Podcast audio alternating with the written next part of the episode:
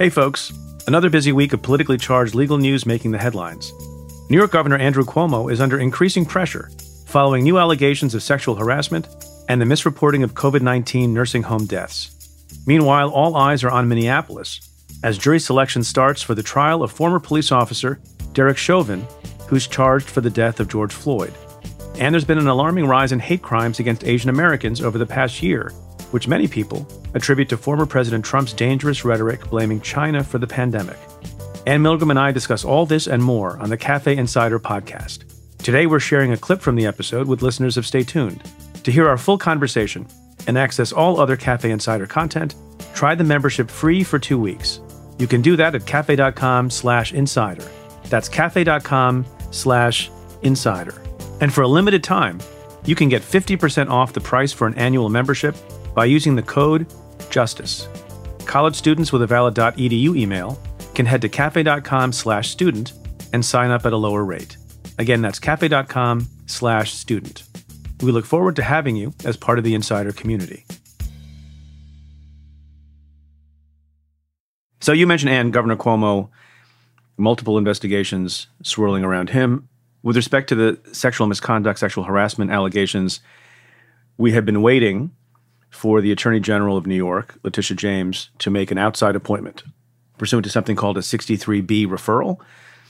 The Attorney General, with the consent of the governor, which has been given, she has the authority to appoint an outside independent lawyer or lawyers to look at something that's in the public interest, to make a review, to issue a report, and make other recommendations, etc. So after a number of days, she has made that appointment. And it's interesting because one of the people I know very well, she has appointed Anne Clark, who is a lawyer who for a long time has been involved in representing people. And she's been a long-time lawyer in the area of sexual harassment and sexual misconduct and employment law. And the other person is my dear, dear friend, Joon Kim, who was the deputy U.S. attorney when I was in office and became the acting U.S. attorney in the Southern District of New York when I got fired. I've known him for 20 years. He's brilliant. He's hardworking. He's completely ethical. He has a lot of integrity. And so I have a lot of confidence that he will do a great job. I don't know Anne, but I hear good things about Anne Clark as well. And the other thing that Joon knows is, you know, he was in the top leadership at SDNY when we were investigating, and people forget this, when we were investigating, the governor himself and people around him. And Joon oversaw the ultimate conviction of Joe Percoco, who was basically Andrew Cuomo's top aide for a variety of public corruption crimes. So he's familiar with how to do high profile investigations. He's familiar in particular with some of the ways that Andrew Cuomo and his lawyers deal with things. So I think it's a perfect choice. What's interesting to me is that you would expect this to be a senior a senior female lawyer and and I do a lot of sort of internal investigations into sexual harassment and and I often work with companies that basically say look we'd like to have a female lead in part because it is really important to have a senior woman as part of the team as as what they've done here is bring Anne Clark in who's very experienced in this space because you know the idea being you want women to be totally comfortable and here are the the complainants the the women who have come forward saying that they were sexually harassed by by Governor Cuomo they they are women. And so this sort of idea that that there's a level of comfort whether that's fair or not or whether that's a, a question of perception I think you know we could we could discuss. But there are actually a lot of really amazing significant female lawyers who've held positions of authority in government over the past 5 years and so I thought Joon was was he's tremendous. I don't know him like you know, but I know I know him by reputation. I've met him a couple times, and in some ways, I think it couldn't have happened to a nicer guy. Right? It's going to be a lot of work, and it's going to be it's going to be real. I mean, this is this is going to be a tough a tough assignment in some ways. But part of me actually thinks that the reason he was selected in something where you you would expect a little bit maybe that they would have gone in a different direction is that he's investigated Cuomo and Cuomo's folks and he has experience in dealing with this. And I think that that's probably not an insignificant calculation in a city and state where Andrew Cuomo has been governor. He'll, he's in his third term. He's extraordinarily powerful. You're looking for someone who's not going to be afraid to, you know, call balls and strikes on him. And Joon already has a, a track record of having done that. And so that that to me sort of explains a little bit. And, and again, I think he's an exceptional lawyer. I don't know if he's done this kind of work, but again, Anne Clark really has. And so as a team, I think they'll make a great team. Yeah. So I think it's a it's a good marriage. You know, I don't know. This is all speculation. I think Tish James was trying to send a message in addition to appointing people who could do the work. And the message is that you know one of the leaders of the investigation is fearless and not afraid of Andrew Cuomo and all sorts of things that he may try or stunts that his lawyers may try because he's been known to do that kind of thing.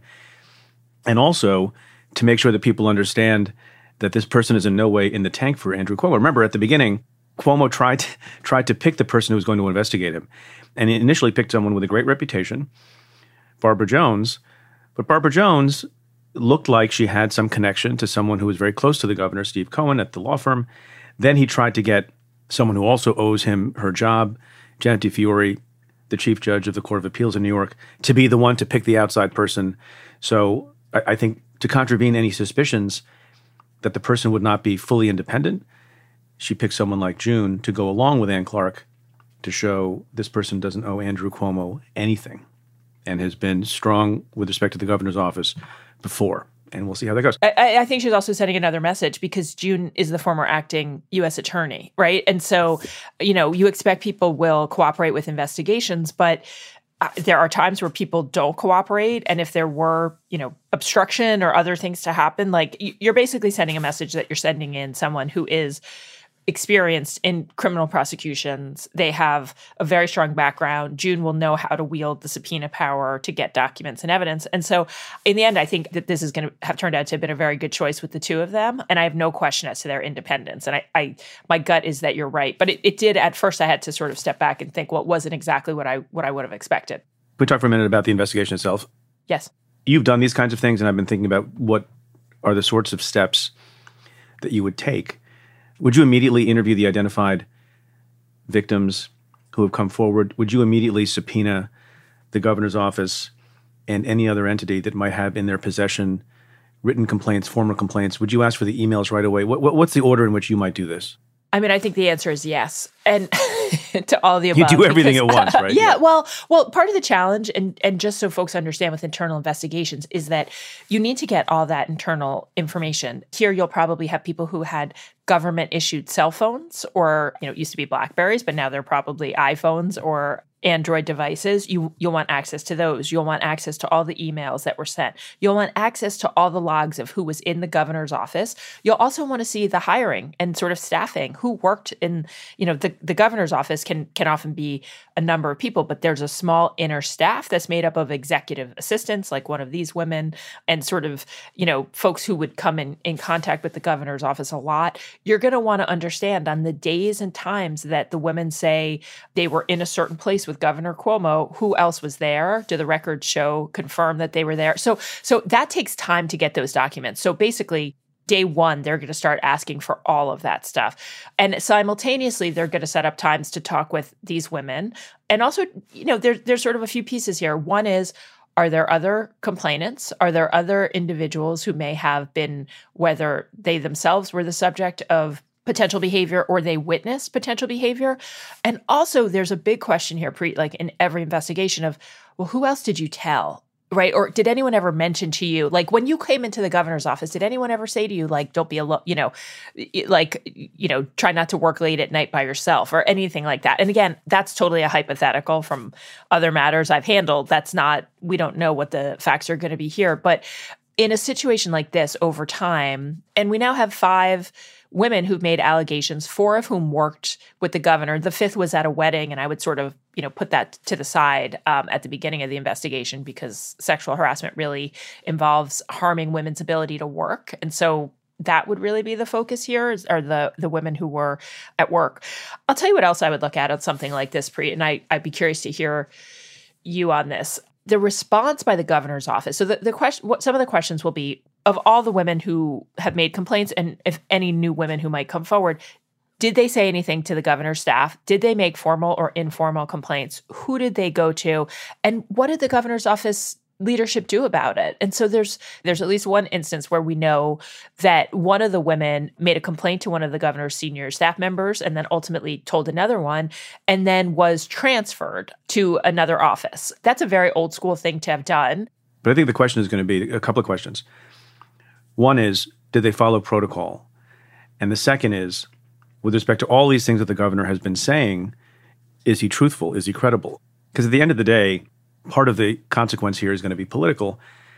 Joon and Anne are going to provide a report. Presumably that becomes public.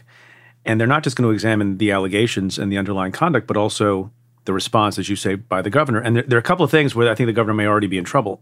One of those is his, his immediate response in connection with his apology has been to say, I had no idea that I offended anyone, that I made anyone uncomfortable. And I got to say, even without seeing the results of any exhaustive investigation, that seems to be a bunch of BS. Because with respect to at least one case, if this is corroborated, as you just pointed out, this woman went to the staff. She was transferred to someone who had been known to the governor. Is there any universe in which Andrew Cuomo, who is a severe micromanager and knows what's going on in his office, would not have been told that something was up and that something strange had happened? I, I can't imagine. And the second thing, just quickly, and this may be a minor point, I'm, I'm curious what you think about it, is he was asked the question, you know, did you take the same sexual harassment training as every other state employee has to take? And he said, Short answer is yes. And then there are, there are also reports that say that you know he had a staffer take that training for him, and that's not the biggest thing in the world. But the more his credibility gets beaten up in a final report, the worse it is for him. Do you agree? Yeah. So if, just to break down a few things, I mean, first, you're you're right. The question will be, did they follow protocol, which is dictated by sexual harassment law? So this is going to be the question of, you know, did they do what what is legally required to be done?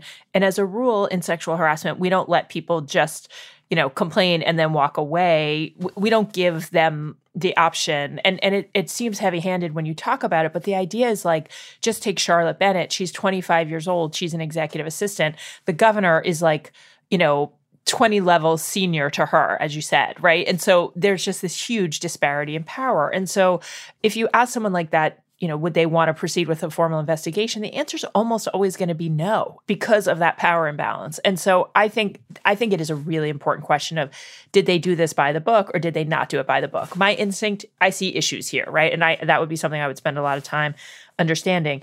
In terms of what he would have known and said, I mean, this is a moment where she's his one of his executive assistants and so he's going to see her frequently when he's in the office and so let's say hypothetically that there's a situation where no one tells him anything which i personally find very hard to believe it's implausible to think he wouldn't have asked, "Hey, where did she go? Why did she leave?" Right? Like she was a good employee. Like why did she disappear overnight? He's he's the most serious micromanager of any public official that I am aware of by reputation, and I know this from personal experience with him as well. And on training, I think you're right that it is a big issue. And I think it's a big issue look, you and I have, we take the sexual harassment training for NYU. It's long, it's online. You have to watch videos. There are hypotheticals that are very specific as to what you can and cannot do.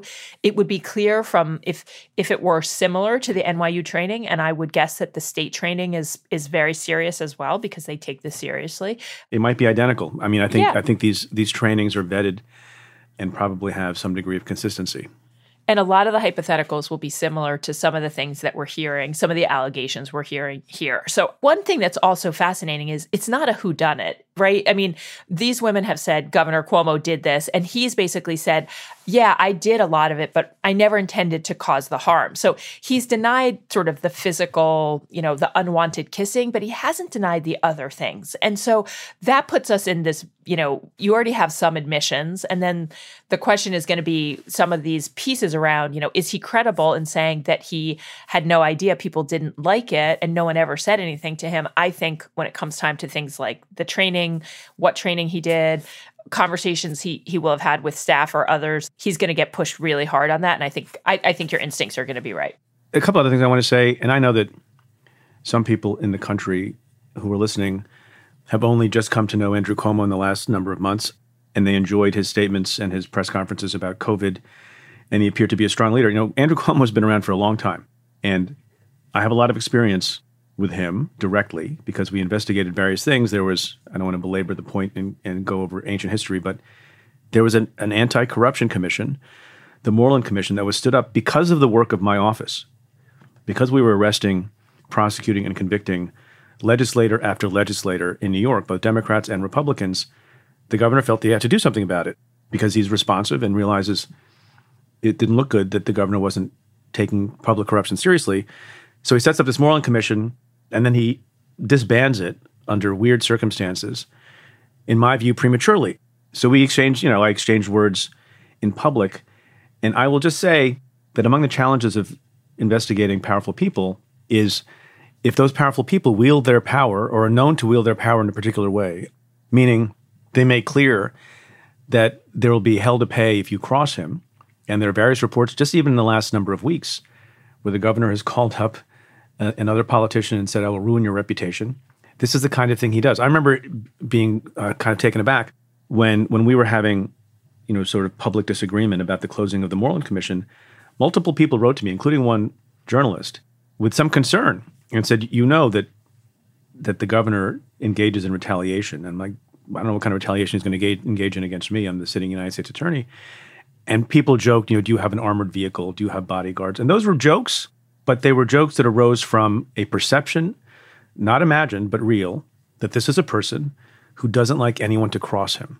So that's a dynamic. I hate to say that's at play here as well, notwithstanding how jovial he may have seemed in some of these uh, you know press conferences that he did, which also, by the way, have been undermined by this other issue, the undercounting of people who died in nursing homes as well. So Andrew Cuomo did not arrive anew in the country as his benevolent hero. He has a long history of doing certain kinds of things and acting a certain kind of way and averting his eyes to certain kinds of things in the state for a long time. And you know, if we say those kinds of things about Republicans, we have to say those things about Democrats too. I want to I want to talk about the the healthcare piece because I, I personally think that this is also really important. And one of the things we're seeing here, which is unusual, is that a lot of times when you and I talk about an issue or an investigation, Preet it's it's one thing, and here there's two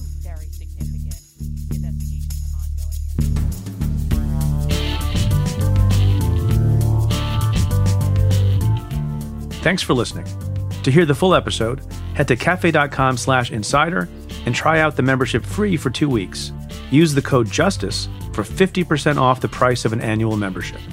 Interested students with a valid.edu email can head to cafe.com slash student. To the many of you who have chosen to join the Insider community, thank you for supporting our work.